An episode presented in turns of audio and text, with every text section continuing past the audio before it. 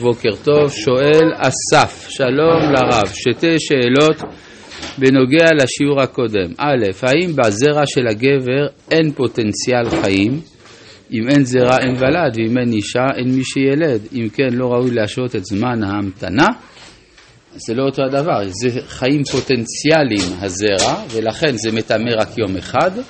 לעומת אה, הלידה שאצל האישה שהיו חיים בפועל, העובר הוא יצור חי מהרבה הרבה יותר בחינות מאשר הזרע של האיש, כי הזרע של האיש הוא רק חצי מן הוולד, לעומת הביצית המופרית שיש בה חומר גנטי של שניהם. ב. הנוצרים אוסרים על הפלות, והסיבה היא והסיבה שהיא שישו בא בתהליך הזה, ומכאן שיש קדושה בכך. נראה שדווקא הם רואים תהליך זה קדוש, הפך מדברי הרב. אשמח להבהרה. לא, הם סוברים שההפלה היא דבר האסור, משום שהיא רצח, זה הכל.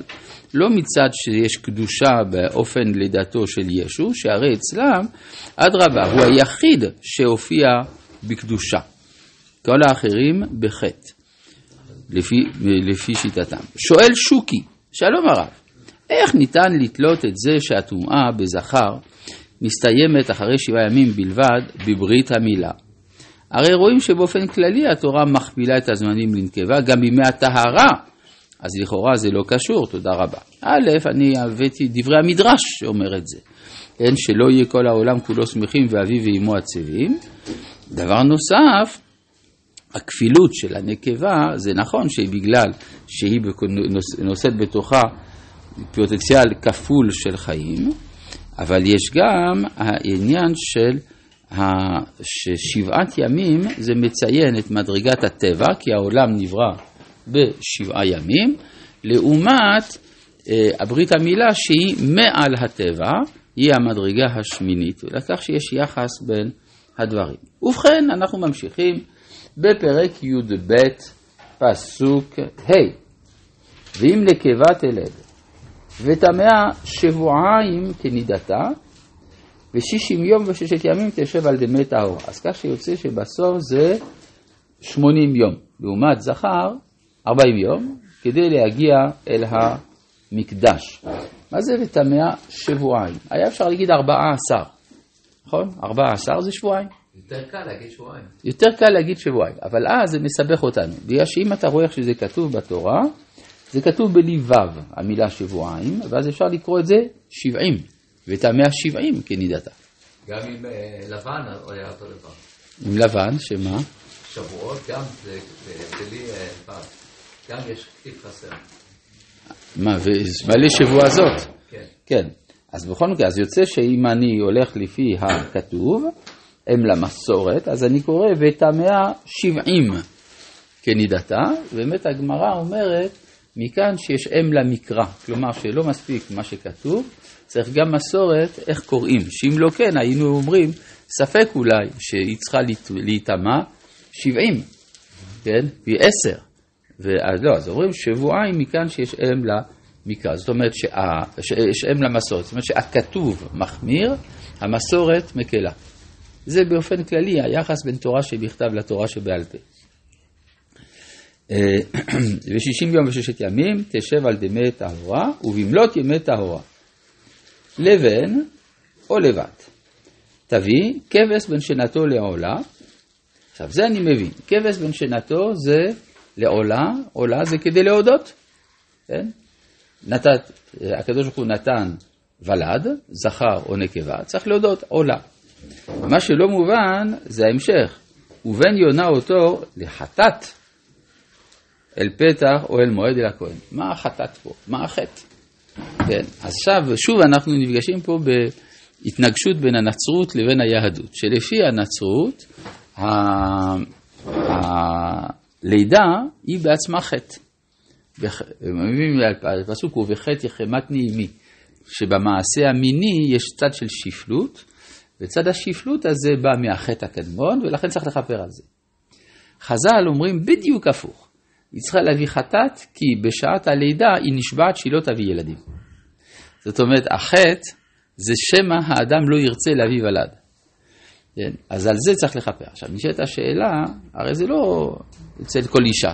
כן? יש נשים, בהחלט, אני שמעתי כמה עדויות, במיוחד בלידה הראשונה, שקשה להן מאוד. עד כדי כך שהן אומרות, לא רוצות את זה יותר. לא רוצה יותר להביא ילדים לעולם, אבל זה לא תמיד. אלא שכאן אנחנו נכנסים לממד התת-מודע. בתת-מודע, בלי קשר לכאבים או לצירים של הלידה, יש איזו יריבות בין האם לבין הוולד.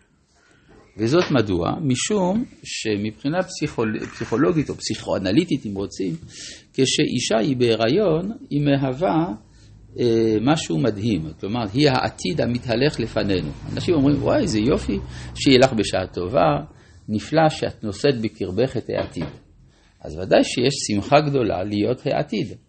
דווקא כאשר המאוויים שלה מתגשמים, כשהיא מצליחה סוף סוף, אז היא הופכת להיות עבר, כי העתיד עכשיו מבחוץ, העתיד נמצא בעריסה. ואז יוצא שהצלחתה היא גם פסילתה. ולכן יש איזה מין מאבק סמוי בין הוולד לבין האם. אגב, רואים את זה אצל חלק מבעלי החיים, שיש בעלי חיים שבהם האם אוכלת את ולדותיה. כן? זה גם נמצא במיתוסים של המיתולוגיה לאלים שאוכלים את ילדיהם. אז לכן על זה צריך להביא חטאת, אז זה לא על איזשהו חטא מודע, זה משהו שנמצא בעומק התת מודע. כן? זה פרויד היה אוהב את זה מאוד. ואם לא, מה? אפשר להביא חטאת על חטא שהוא בתת מודע. כלומר, אפשר, אבל זה לא, אין לזה סוף איזשהו. נכון, נכון. אה, אל פתח אוהל מועד, אל הכהן. עכשיו, מה העניין של להגיע אל המקדש? לכאורה, עניין של הלידה זה עניין פרטי. אז אפשר לעשות סעודת הודיה, קידוש בבית הכנסת אה, וכדומה. אבל למה צריך להגיע אל המקדש? כי המקדש הוא מקור החיים. אז כיוון שיש בלידה דלדול של החיים, טומאת יולדת, צריך למלא את הבטריות. אז הולכים שוב אל מקום הקודש. כן? וזו ההזדמנות להגיע עם הקורבן. יוצא לפי זה אגב, שבימינו שאין לנו בית המקדש, לצערנו, כשייבנה בית המקדש, כל הנשים יצטרכו להביא הרבה, אחד הדברים הראשונים שיקרה, שיקרו זה יהיה הצפה של ציפורים, כן, שיגיעו למקדש, אה, קיני יולדת, על כל הילדים שנולדו. כן. ויקריבו, ויקריבו לפני השם, וכיפר עליה וטהרה ממקור דמיה. זאת תורת היולדת, לזכר ולנקבה. עכשיו, בן יונה או תור זה, זה זול, כן? זה, זה לא הרבה כסף. כבש זה יקר, לא כל אחד יכול. ואם לא תמצא ידה דסה, ולקחה שתי תורים, או שני בני יונה, אחד לעולה ואחד לחטאת, וכיפר עליה הכהן כטהרה. טוב, בזאת אנחנו עוברים, יש לנו עוד דקה וחצי, וידבר, אה, פרק י"ג, אנחנו עוברים מהאדם הבריא אל האדם החולה. אבל יש שני סוגי, אה, אה, כבר עכשיו היה לנו אדם חולה בגלל הלידה, ועכשיו יש לנו חולה מסיבות מוסריות. החולה מסיבות מוסריות זה המצורע. וידבר השם אל משה ואל אהרון לאמור, לפני כן כתוב וידבר השם אל משה לאמור. כאן כתוב דבר, דבר השם אל משה ואל אהרון. מה ההבדל בין שני האופנים? אה, לא צריך, לה, האישה היולדת, היא לא צריכה כהן. הנגוע בנגע הצרעת, הוא זקוק לכהן. לכן, וידבר השם משה ולאהרון, לאמור. למרות שהיא צריכה להביא את הקורבן אל פתח אוהל ומועד אל הכהן. כן, אבל זה בסוף. זה בסוף, אבל ברגע שאישה יולדת היא צריכה כדי להיטהר, היא לא צריכה כהן. לעומת זה, פה כדי להיטהר צריך כהן. אם אין כהן, אין מה, אין מה לטהר. האמת היא שאם אין כהן גם אין מה לטמא. זה, זה גם מעניין. זאת אומרת, אדם נגוע בנגע צרעת, לא פגש את הכהן, הוא טהור, הוא יכול להסתובב איפה שהוא רוצה, הוא לא מטמא אף אחד. כן? מגיע הכהן, אומר, אה, אתה טמא. מכאן, מאותה שעה הוא טמא.